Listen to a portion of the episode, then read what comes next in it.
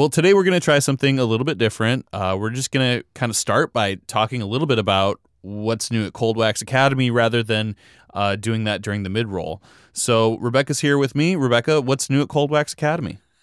Well, there's always something. so we we are winding down our summer quarter now. We just have a few sessions left, but it's been a really interesting um, uh, look at. We started with principles of design, and we talked about them in in a lot of depth, which really lead to good composition.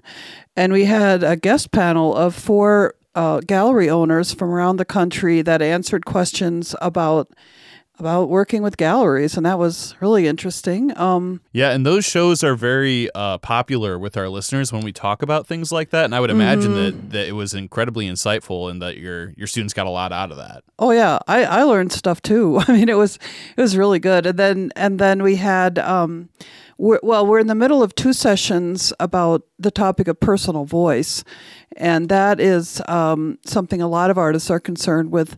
You know, finding an authentic voice in their work, and then we'll wrap up with a member critique. Um, and we we typically have a special topic for the critique so people can submit their work and this time we're asking them to write about 100 words about the form of their work, the composition, the visual elements, how they think it's working or not working, or whatever they want to say about it. And then we will uh, talk about that when we show the work. And um, sometimes we invite members on with us, and then they can we can have a conversation with them about it. So we're always looking for ways to involve the members. And if you want to sign up for Cold Wax Academy, of course, that's coldwaxacademy.com. And those those past sessions, including the uh, the gallery panel um, are available as as recordings. Correct? That's right. That is okay. absolutely right. Yep. So that's coldwaxacademy.com, and now we're going to get into the show. Hello and welcome to the Messy Studio with Rebecca Crowell, the podcast at the intersection of art, travel, entrepreneurship, philosophy, and life in general. I am Ross Tickner, Rebecca's audio producer, podcast guru, and her son. On today's episode, we are talking about teaching workshops. Last week, we talked about workshops from the point of view of artists taking them, what they look for, and how to make choices from the many options available. Today, we want to talk about workshops from the perspective of workshop instructors. Many artists who have ideas and experience to share are drawn to workshop teaching, and teaching can be very rewarding, interesting, and a lucrative side job that fits well with an artist's own studio practice but it's also a completely unregulated territory where success depends largely on personal reputation and endorsements, and where sometimes the best laid plans fall apart. What does it take to do well as a workshop instructor? What are some of the rewards of teaching workshops? And what are some things to watch out for? With me, as always, is Rebecca Crowell. Hello, everyone. Well, I have to say, it's hard to even know where to begin with this topic. It's such a big one. And I am aware that a lot of our listeners probably already teach workshops. So I want to um, talk a little bit like with some tips if this is a new idea for you or something you haven't done yet. And then I'll, I also want to go into some things that I've learned by experience about teaching workshops that may be helpful for people that are already involved in teaching. And I've been I've been teaching them for about 13 years now in every type of situation uh, usually um, not a range of topics. I've always dealt with teaching cold wax medium, but the range of um, venues and students and so many different things uh, add up to you know a lot of thought about this subject.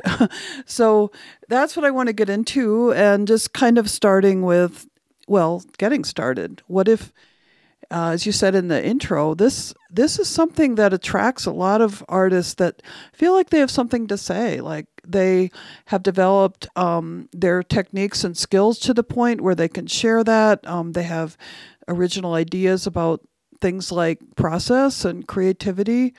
Um, so many different um, ideas and, and skills that can be shared.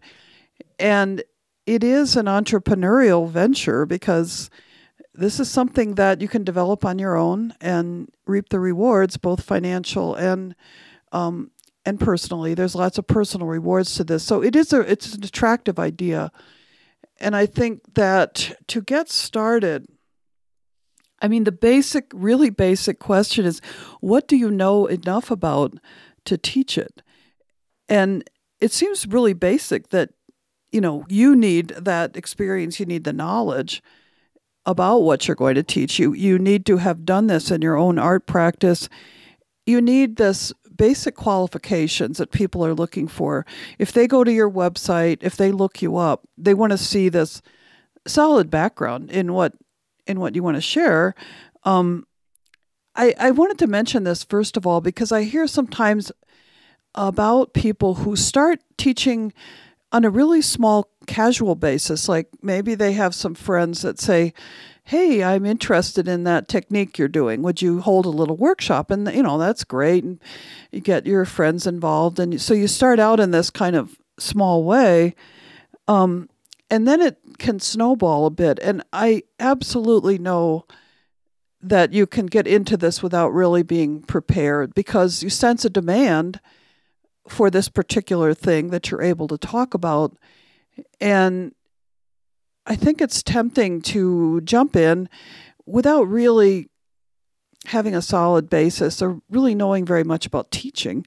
So I just wanted to throw that in because I've heard that story from a number of people, and I've heard it also from students who took workshops from somebody that really was not ready to teach it.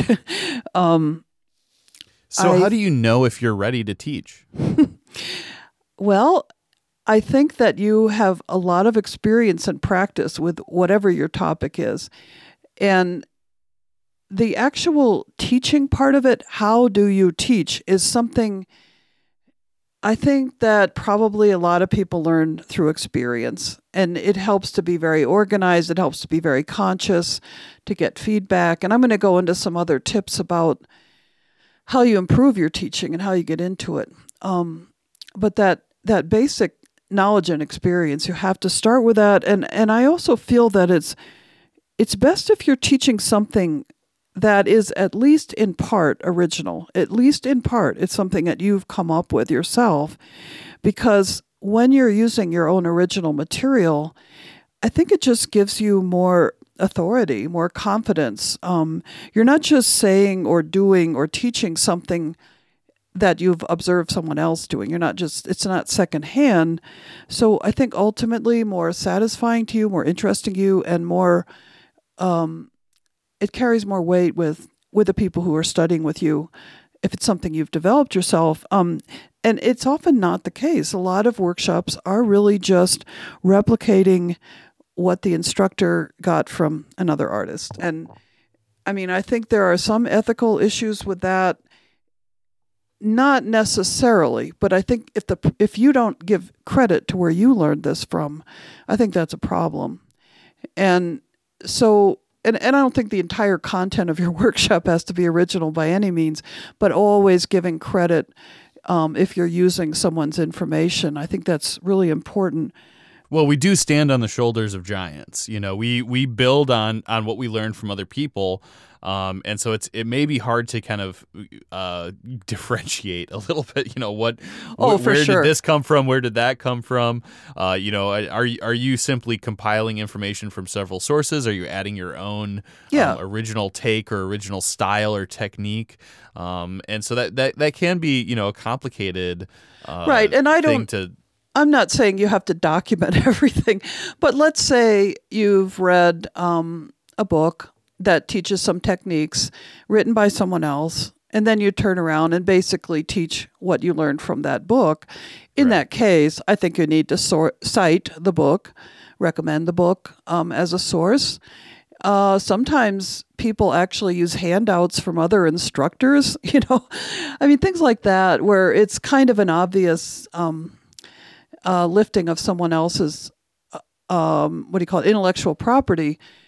I think then you are obligated to say that. As you say, though, of course, a lot of what we talk about, a lot of what we teach is, you know, it's a mixture. We've picked it up many places, and that's, yeah, that would be not necessary to pick that apart. But I just wanted to throw that in because I, I know it happens, and it, it bothers me a bit um, as the author of a book and and as the author of a lot of original intellectual property. I feel grateful when people credit it, and I wish that people did uh, across the board, no matter who you are, no matter what source you're bringing it from. Instructors do this in college. You know, they recommend textbooks and, you know, just, I don't know, quote people. It's fine. That's good. so, anyway, um, another thing to think about when you're getting into teaching is where you're going to teach. And this is so wide open. It can, be your own studio if you have room in your studio. It could be anything from that up to a really established art venue, art center. Um, and I'm going to talk a little bit more about the pros and cons of using your own studio to teach in in a minute. But I would say that if you're getting into this and you're looking to other venues to get your start, and that is a good way to do it because they will handle many of the details for you. Just a couple things to kind of watch out for and and you know, do your own research when you're invited to teach somewhere that you're not familiar with. Um, and you haven't been there as a student or know people involved or that sort of thing. As your practice grows, you will be invited and there will be opportunities to teach in other places in the country and things like that if you want to do that. So things to look for. Um, I'm going to get a little crass right away and talk about money, and that is the pay scale. Ideally, you can set your own rates and and get what you feel you need to be compensated, but you need to ask about this because some of actually some of the most established and prestigious venues have very set rates about what they pay instructors and they usually aren't very good and it's I mean, I've talked to places about this and they say, yes, but you can put uh, this place on your resume and it's going to look really good for you. And I think, oh, come on.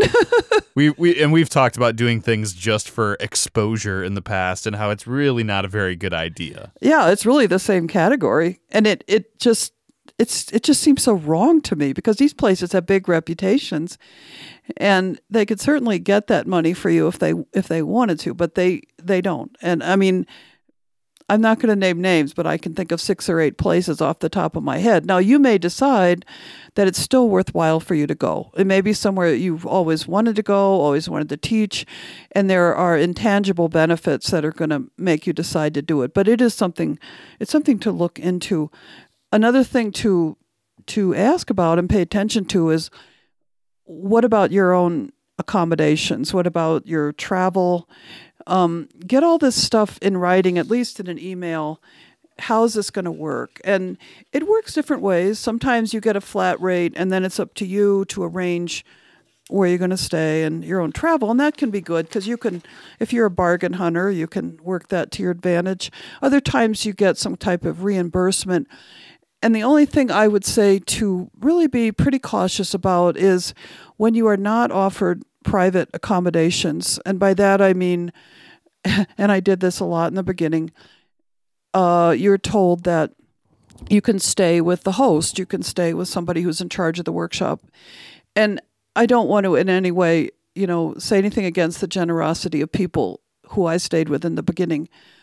But over time, I realized how much at the end of the day, I just needed to be alone. And at least in a situation where I could disappear immediately if I wanted to. And so often, when you stay with somebody, there is an expectation of socializing with them, having dinner, talking.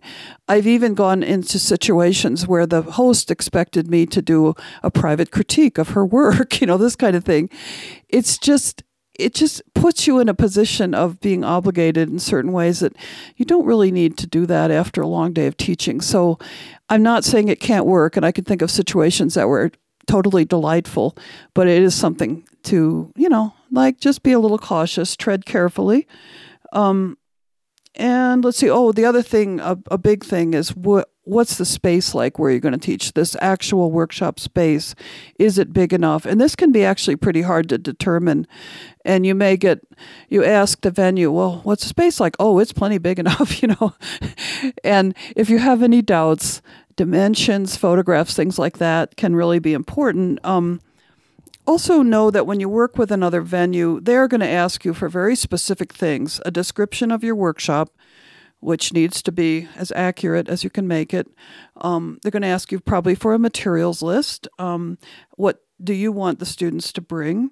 Um, and just kind of like being prepared with this type of thing. They'll want photographs of your work, probably of you. Um, and the actual materials, I think, really thinking about what it is you want the students to bring and what you will bring. And in the beginning, when I first started teaching, I would bring a lot of stuff with me. And uh, you know because of what uh, because what I teach involves making textures and the wax and things like that I would just bring you know all this stuff and gradually year by year it sort of pared down and, and i started to think well i can demo how to put textures into the wax with you know just a few things they'll get the idea and then everybody can figure out their own ways of doing this you know? So it's kind of like this learning process of paring down what do you really need to bring. It can start out at ridiculous levels. And i think that two more things about the students how many students you want to teach at a time um, that can be tied in with what you feel you need financially to compensate you for travel for going to this place for planning everything typically if you don't have very many students that's going to impact the amount of money that you'll make from it uh, so there's usually a minimum amount that people say this is my cutoff point you know I, I can't do it for less than five students or whatever uh, at the other end of things, you know, I think especially starting out, you probably don't want more than 10 people in your class. Experienced instructors often take on more than that, but you really have to know what you're doing, I think, to handle, you know, 12, 14 people uh, at once. And too few people can also be just kind of deplete the energy of it all. You know, you you need a certain amount of interaction among the students to keep things interesting. So, um, private workshops are another thing. You may teach one on one, but if you're going to have a classroom, my own thought is at least five people to get that kind of interaction going. That's interesting. And um, what level to teach at? I would say, even if you are very experienced in what you're going to teach, I believe it's better to start with an intro level class for your students um, because there's a lot to learn about teaching itself. So when you're put in the position of teaching these basic things about what you do, wow, it is such a challenge to your own ability to convey information, to be organized, to be articulate.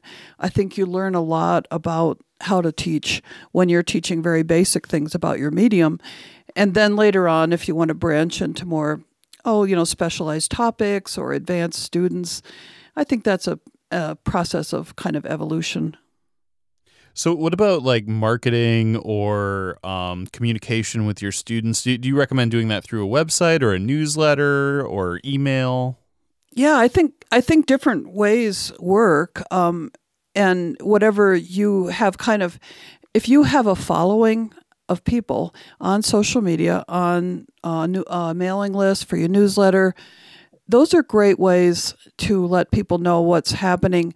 Typically, if you work with a venue, they are also going to promote to their audience. And a lot of art centers have people that take multiple workshops at the same place and they're always oh what's next? Oh that looks good you know?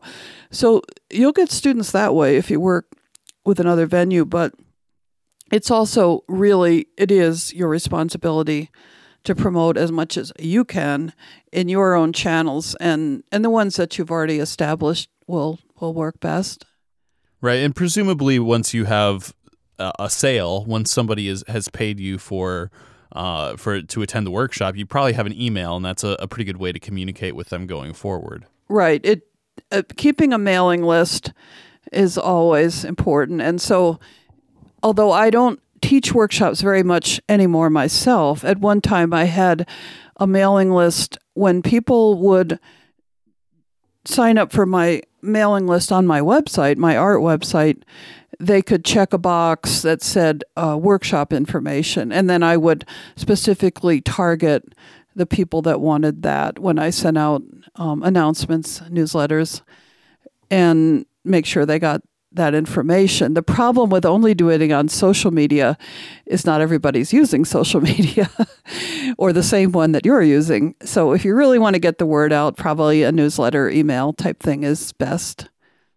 And when you're communicating with people who have already purchased your workshop, um, you know, of course, and and before you, before they've purchased your workshop, uh, if you wanted to share the messy studio with them, we, we would very much appreciate that. This is a great resource that we put out there for free. Yeah, And there is a ton of information here that can help prepare people for a workshop experience. Um, you know, the the last episode we did Yeah. might be a really good one to send to your students. Yes, no kidding. There's we have covered many topics, and um, and also, you know, I guess uh, we could also mention now that this affiliate link that we often promote for materials.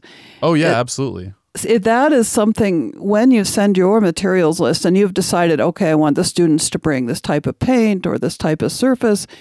Um, if you're if you're in the U.S. and you you're familiar with Blick, this is a great online company, and if you send them our affiliate link, your students, and they purchase materials for your workshop, then we get a kickback, and it's ten percent of what they spend, and they don't pay anything extra. It just you just go through that link, and then um, we automatically get that ten percent, and it's it's important to us. Yeah, and of, of course that's messystudiopodcast.com slash blick. Um, and uh, as as Rebecca said, it, it doesn't cost anything extra. Uh, we put all of this content out for free, and that that's the best way that you can give back to us to make sure that we can continue to produce this content because this content isn't free to produce. We, we put it out there for free, but it, Yeah. it costs us to to actually produce this content. Right. Um, so that that it is a great way for you to to support the podcast and as, as a thank you to us. Right. So that's spread, spread the word. If you're if you're connecting with your students about materials and also for yourself. I mean, you know, we always love it when when our artist listeners buy through Blick and use our link. So okay. Yeah, and, and I do try to give people a heads up on the podcast as well um, when when things go on sale that I, I think that you'll be interested in. Uh, and uh, for the the past couple weeks, there have there has been a, a really tremendous sale on um, on paints and on cold wax medium, and a lot of things that are really useful to people that are that are consuming our content. And I did just check the Blick website, and uh, that sale is still going on. Um, so it it's uh, they're they're kind of moving into their their fall deals now, but the the discounts on paints and uh, mediums and everything that is that we've been promoting for the past few weeks that is still active. Um, Yeah. But uh, it, it's a good reason to listen to uh, the pre roll. That today we just talked about Cold Wax Academy and the pre roll. Um, but uh, oftentimes I'll stick information there on sales that are going on, and if you buy when things are on sale, you end up saving a whole bunch of money. So. Yeah. Okay. I wanted to shift to um, things that I've learned when I'm teaching workshops, kind of like teaching tips, and I'm hoping some of these will be good if you're if you're already teaching you've done it for a while. Um, and this is this is my own list. Everybody has their, I think, their own experiences and things like that. But to start off, the pros and cons of using your own studio, and obviously the pros of teaching in your own studio. It's very convenient. You don't have any travel. Um, you know, you you walk away and go to your own dinner in your own bed at night. Um, and there's kind of a more intimate, casual feeling often to workshops that are held in people's studios. Cons, though, there are problems with it. You are left with organizing everything yourself, dealing with all the registrations. Um, and it takes a lot of time and energy. And you have to be very clear about all your policies. You know, how are you going to take payment? What about deposits? What about cancellations and refunds? and every all the inquiries about where am I going to stay and, and these sort of things that a venue has a person who deals with all these things and and oftentimes when I work with a venue I never I don't even know who's in the class until I get the the roster. I mean they they just deal with everything and um so you know there's pros and cons. I mean the pro also you when you set your fee that's your fee you get everything right uh, when you're working with a venue, they're going to have their own needs for income, so that will affect the the price. Um, I think one of my biggest tips, and I know not all workshop instructors do this, and that is really to plan. And when I plan, I have what am I going to do this morning? What am I going to do that afternoon. You know, it's really spelled out. And at the same time, I know when I do this that I have to be flexible because sometimes things just take longer than you think, and you you can't even necessarily predict that. Different groups that you work with may take a longer time to do something, and you know it, you just have to kind of be on top of how is the group functioning right now. Can I move them along? Do I need to stick exactly to the schedule? Um, but as far as that plan goes also when I teach, I'm constantly revising it. Every time I teach, I go back through my plan, even if it's basically the same class, say an advanced five day cold wax workshop, I would still go back through and tweak it and think, okay, I needed a little more time for that, or maybe this part wasn't totally clear. And so constantly kind of revising and, and up, upgrading what I teach. And when I talked earlier about what you learn from how to teach, I think that's an important part to always, you know, look look objectively at how it went from your point of view, and you can also get feedback from students as well, and that's that's very helpful. Um, another thing I always do in a class, I'll talk for a few minutes the first day, just kind of orient people and give them some idea of how we're going to proceed. But I always want to get them working right away, and the, I I know from an experience I had taking a workshop once that there can be a lot of talk from the instructor before you ever get your hands on your art materials. And it, it just dissipates the energy you know so i will do minimal introduction and so on. I'll usually do a demo of a quick painting and then i say okay now you do a quick painting. So everybody's into it within the first hour or so they're they're actually painting and i think that really helps. People like that. Um, another thing that we touched on last week was the importance of treating treating all your students with equal time and attention to the extent that you can. And sometimes people will more or less demand more attention or on the other end of the spectrum, some people sort of back away and don't really want to engage with you.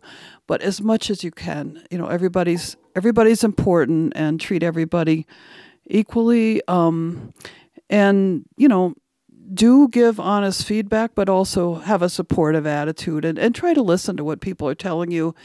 Um, and consider doing presentations that enhance your content. So, for example, if everybody in your workshop is working abstractly, and that's one of the focuses of what you're doing, uh, a, a presentation about abstraction, you know, can really be helpful, and it it gives people a chance to get away from their work for you know, half an hour or something, sit down, look at some slides, consider some ideas. And I think that extra depth that it brings to the learning is really appreciated. People often mention that it was helpful to get some background and some more thoughtful content and not just hands on.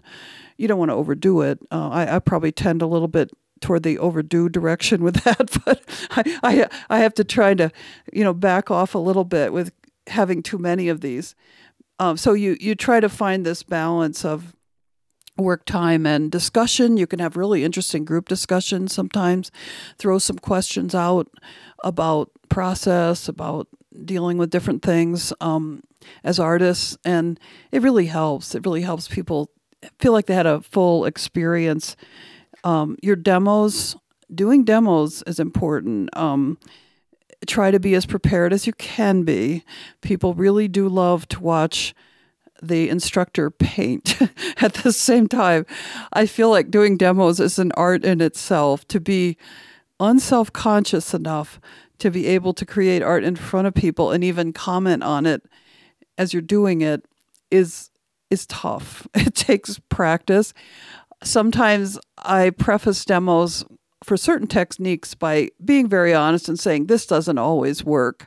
I'm going to do my best here. If it doesn't work, I'll try it again, you know. and that's good, you know. If it doesn't work, it shows people that they have to be persistent. Um, I don't think you want to overdo demos, but it seems to be about right to maybe do one in the morning and one in the afternoon, depending on what it is you're teaching. And um, it just it's just enjoyable for people and and and also to be open to questions that people throw at you oh what if you did it this way what if you tried that And then if I'm doing the demo, I'll say, okay, well, let's do that. You know, let's try that. And it's really engaging then um, in the process of, of the demo. What, what about what about lectures? Uh, do you have like a time of day when you typically would do like a slideshow or a lecture? Yeah. So usually, I would do one um, either right, usually right after lunch is my most typical time because people can use a little break and just can sit for a little bit, you know, and digest food and information. Sometimes I'll do one in the morning if there's something that I'm going to ask people to do an exercise or pay attention to in whatever I'm asking them to do in their work that morning. So I'll do, say, something on um, visual elements or something like that to, um, you know, provide some background information. So it depends on what it is. Occasionally, I've done them even in the evening um, if I'm at a workshop where people are all staying together um, and maybe right before dinner, right after dinner, one that was a little more relaxing or, you know, something slightly entertaining. So I have a whole library of PowerPoints. And so I just, you know, I look at them and I look at the class and I think, okay, what's going to work here? And um, it's it's it's always I think been a good dimension uh, to what I teach. Um, so, a couple of last things that are kind of like you're being good to yourself or handling yourself in a workshop. And the first one is a bit of a caution, I would say, as far as how you present yourself in a workshop. And that is simply to try to keep your ego in check. Why do I mention this? A common complaint about instructors is they want students to work the way that they work um, or they're very opinionated, or they're really trying to impose something about their own self, their own ideas, their own approaches really strongly. Um, I I really believe that as an instructor, you're there to serve your students. You're there to listen to them, to help them do what they have in mind, to guide them, to offer them new ideas. Um, but it's not about you. It's not about your life, your experiences. People are sometimes very interested in your experiences as a professional artist. That's fine to share.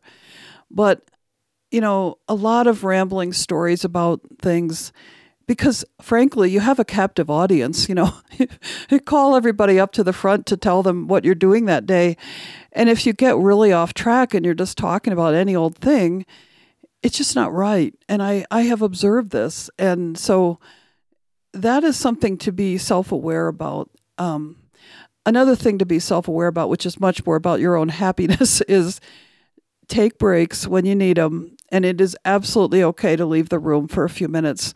I do this, um, you know, just to get a cup of coffee, just to find a quiet corner to sit and regroup and get my energy back because teaching is exhausting. Um, and sometimes, oftentimes, you'll be asked to socialize. Uh, students will say, Well, we're all going to eat somewhere or something like that. And that is absolutely wonderful and fine if you want to. And, and I think it's good to do it once during a longer class at least. But I don't think you should feel obligated to do that because you, as I said, it's exhausting, it's depleting, and, and you need that downtime yourself. Um, when you're finished with a workshop, give yourself some time once you get home to get your energy back. And I'm speaking as an older instructor. I noticed as the years have gone by that I need a day just to get my energy back. It's it's it's a really um, it's a total immersion into another thing, another space when you're teaching, and you have to get yourself back.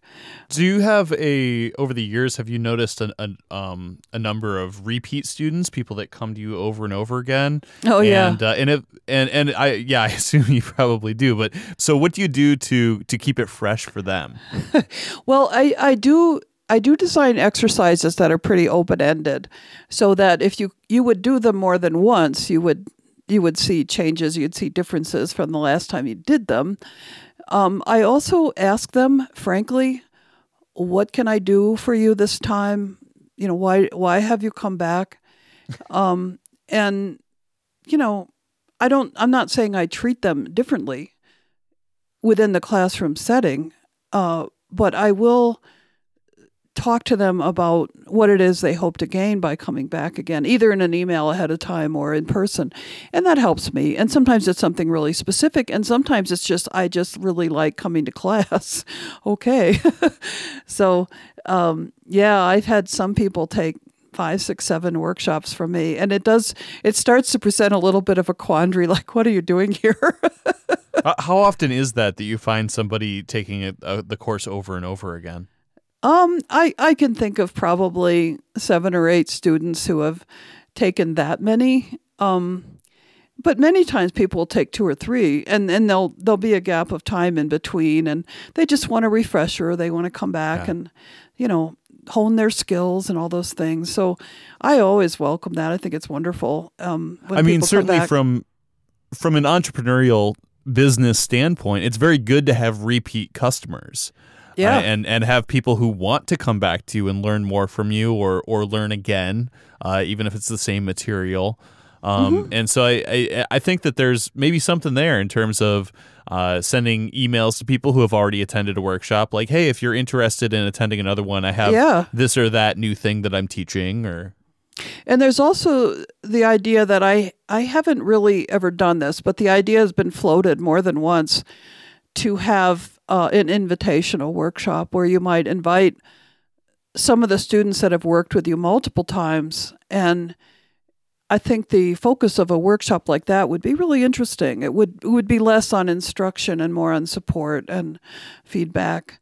Well, um, sure, and I yeah. think it maybe would enable teaching at at a higher level. Yes, yeah, and the, people that have come back multiple times, you know, they'll be at a higher level. So, I think that's an interesting idea. It's it's you know kind of been floating around for a while in my head, but I haven't really followed through on it.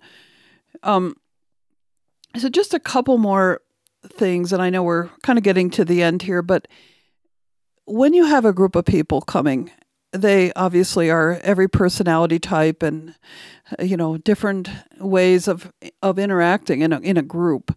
Some people are very comfortable and gregarious and no you know no social anxiety or anything other people have trouble they're struggling and some people frankly are difficult you know and and you can have a person that disrupts a group on some level. And ever since I started teaching, I have grappled with this idea of what is my responsibility for group dynamics. Obviously, I'm not trained in managing groups.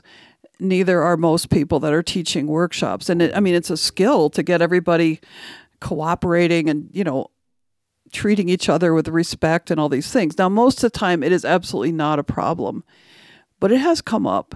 And I've come to the conclusion that there's an extent to which I'm responsible. There's an extent to which I can explain that I would like the room to be quiet most of the time or something like that. Um, other than that, you know, these are adults, and I have observed many times that people will take responsibility for coping with something that is disturbing the group. Um, they will talk to the person on their own. And I think that's fine. I think it's appropriate. And I will also say, I have finished teaching workshops thinking everybody got along so well. And then I find out, oh, actually, there was this big problem going on. As the instructor, you are not always even aware of everything. And I, I end up thinking, you know, that's okay. That is the reality of it. You're there to teach art, you know, and you do the best you can with the rest of it. Um, another topic that is a little tough emotionally sometimes is feedback. If you get negative feedback about something that happened in the class or something somebody didn't like, and I think you just have to take it in stride. You you have to realize that you're never going to please everyone. And some people will be vocal about things that other people didn't even notice, you know. So it just you know, like so many things, trying to find a balance with, okay, I need to, I need to make note of that. And maybe it's something I can work on. Maybe it's just something that this person found problematic and nobody else did, you know? and it's just trying to, you know, be realistic about it, I suppose. And the very last thing, though, is to really, we've talked a lot about the practical aspects of teaching um, as a job, as an entrepreneurial adventure, all these things. But there really are these other rewards to it. And I, I think that being aware of those and being grateful for those is really what keeps you going, it keeps you doing this rather demanding activity over the years. And I feel that students often bring this fresh energy, fresh perspective to a workshop.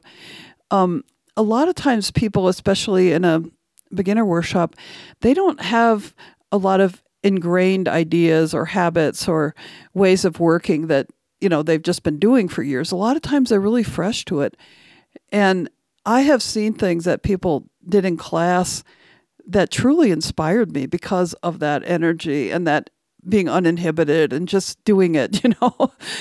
And I love that. I love that aspect of it. Um, I also have really enjoyed talking to people one on one, which I always try to do for a little while during each class. I'll meet with people individually and to learn a little bit about you know what motivates them what's their story how have they what have they encountered along the way very interesting um, and it just i think help, has helped me be more insightful uh, that people come to art in so many different ways and then there are just some of the practical things you know people will say oh how, has anybody else tried this tool you know this material this way of working and typically students are very generous and they want to learn from each other as well as from you.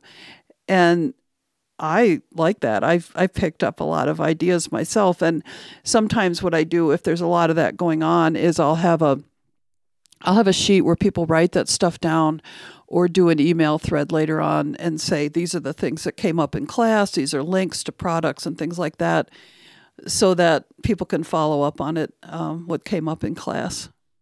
Well, do you have any final thoughts to wrap up this episode?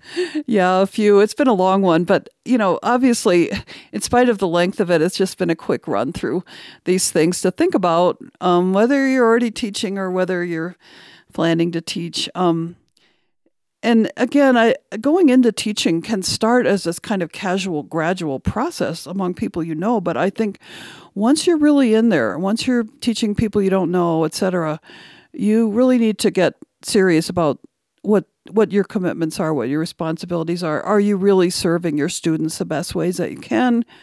Are you always evaluating, revising your teaching agenda, trying to learn how to be a better teacher? Um, so I really think that your motivation for teaching, if you get into this, should be to provide something important for your students. Uh, basically, a generous and altruistic attitude, but at the same time, of course, make sure you're being treated well, uh, paid well, and um, you know everything that you need is is in line so that you'll be happy with it, and to value your own experience and your own dedication to this. All right, well that just about wraps up this episode of the Messy Studio. For more from the Messy Studio, please go to messystudiopodcast.com and sign up for the email list. You can also find the Messy Studio on Facebook, as well as Rebecca's public profile page. For more from Rebecca Crowell, check out RebeccaCrowell.com and Cold Wax Academy at ColdWaxAcademy.com. Be sure to sign up for the email list to stay up to date on events, book signings, and openings. For more from myself, Ross Tickner, check out rostickner.com. The Messy Studio is a Tick Digital Media production. Thanks for listening. We'll be back again next week with more art and entertainment. Until then, Embrace your creative space. Messy or otherwise. Thanks, everybody.